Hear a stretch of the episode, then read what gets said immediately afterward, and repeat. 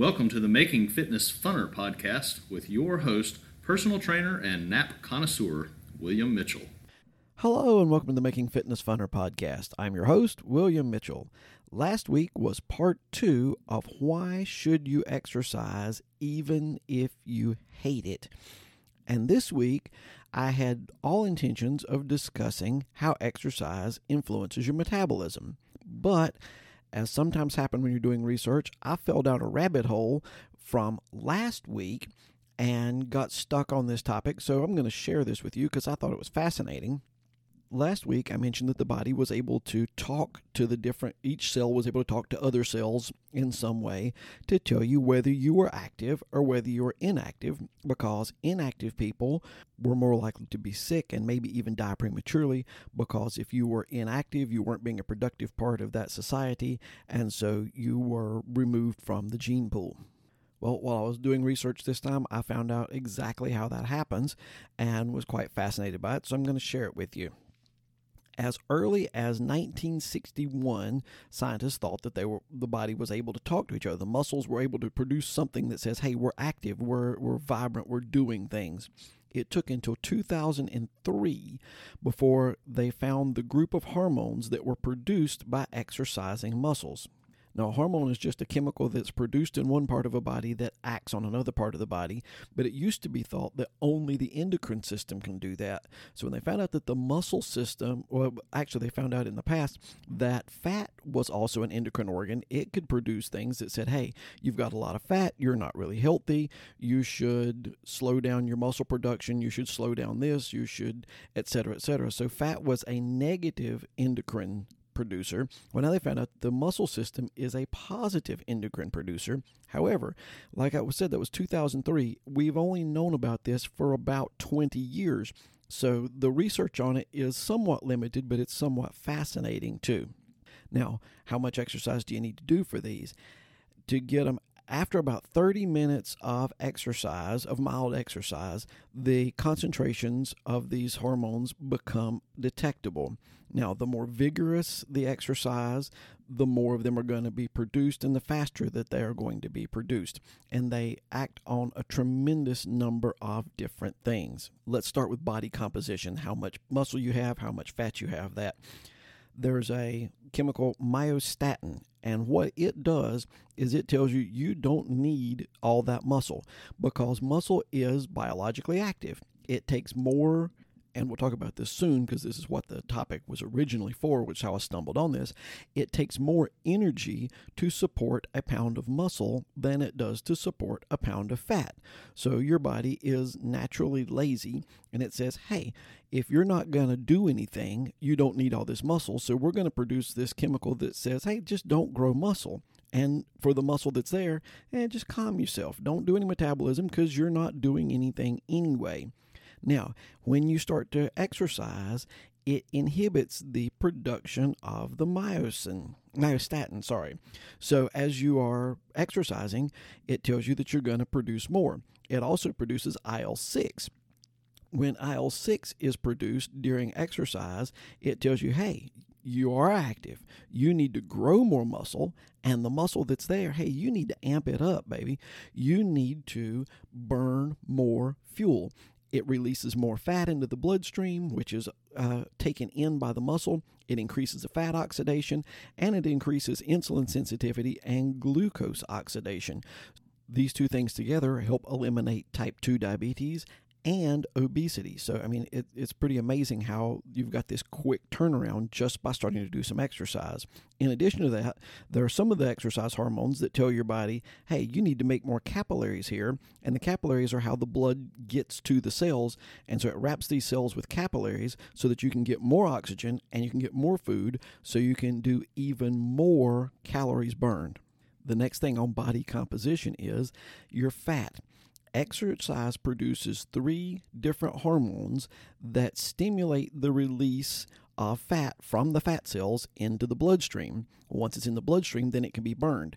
They also stimulate the burning of the fat. So it helps you to get rid of some of your excess adipose tissue or some of your excess fat. Now, there's two kinds of fat there's the bad fat. The bad fat is called white fat. It's very inert, it's very inactive. And there's brown fat.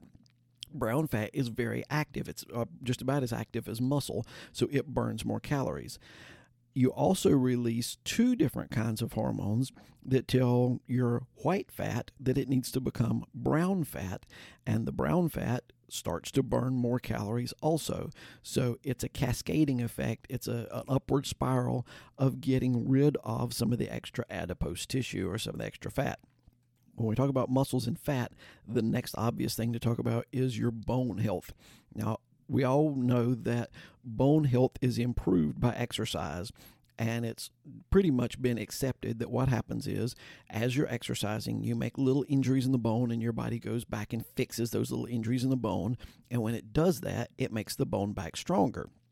But what has been found through this is that there are three hormones that are produced by exercise that stimulates bone growth and it causes the bones to grow back healthier mineral density. So you've got higher bone mineral density and good crystallization of the bone and new healthy bone. And going on with the old way that it was thought of, there's one that is released that stimulates the growth of uh, or the repair of damaged bone. So not only do you grow new healthy bone, but where you've got those little bitty microfractures from your strenuous exercise, it stimulates the repair of that type of bone. So, regardless of your age, if you are concerned about your bone mineral density, if you've got osteoporosis or osteopenia, then you need to be exercising because that is going to tell your body to build more and stronger bones. Well, when I say more, it doesn't mean actually new bones where you don't need a bone, just stronger bones. The next thing to cover is inflammation. Your chronic inflammation is one of the worst things going on now. We have different foods and different things that cause our body to be chronically inflamed, and it causes all kinds of diseases from Alzheimer's to type 2 diabetes. And so, if we can reduce chronic inflammation, we are, and you hear about all kinds of anti inflammatory diets and things like that. Now, it's kind of a weird uh, juxtaposition here. Exercises causes muscle damage whenever you do it, and so it causes the muscle to become inflamed. And the muscle inflammation is part of what causes the delayed onset muscle soreness, you know, when you hurt the next day after exercising.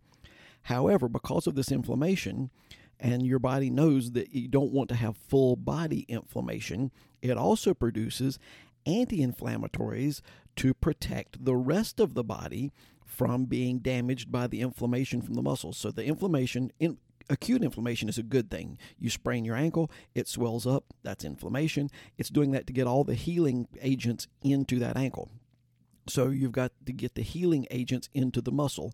So when you get the healing agents to the muscle, it heals, but you don't want the inflammation in the rest of the body. So you have the anti inflammatories. So while exercising produces localized inflammation in the muscle, it produces overall anti inflammatory and kind of along the same lines because inflammation and immune response have often been tied together.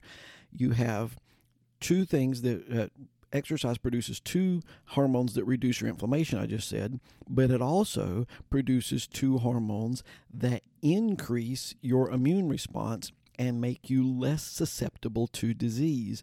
So, if you exercise, it's going to improve your immunity. And with improving your immunity, some of those uh, things that increase your immunity also activate your natural killer cells, and those killer cells can locate cancer cells and eliminate them. So it reduces, that's the mechanism for how it reduces your chance of cancer. And some of these uh, hormones actually cause the cancer cells to just uh, implode, just to kill themselves.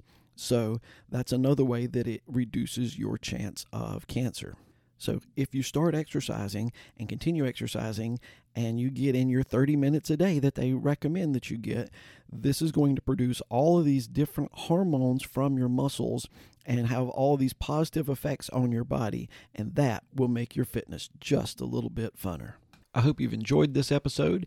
If I've said anything that you thought was enjoyable or worth sharing, Please refer this to a friend so that they can have more fun in their fitness journey. Also, please remember to subscribe and like the podcast. As always, I'd like to thank One Accord for the bumper music and Paul Sink for the great intro work. And I hope you'll join us next week as we try to make fitness funner.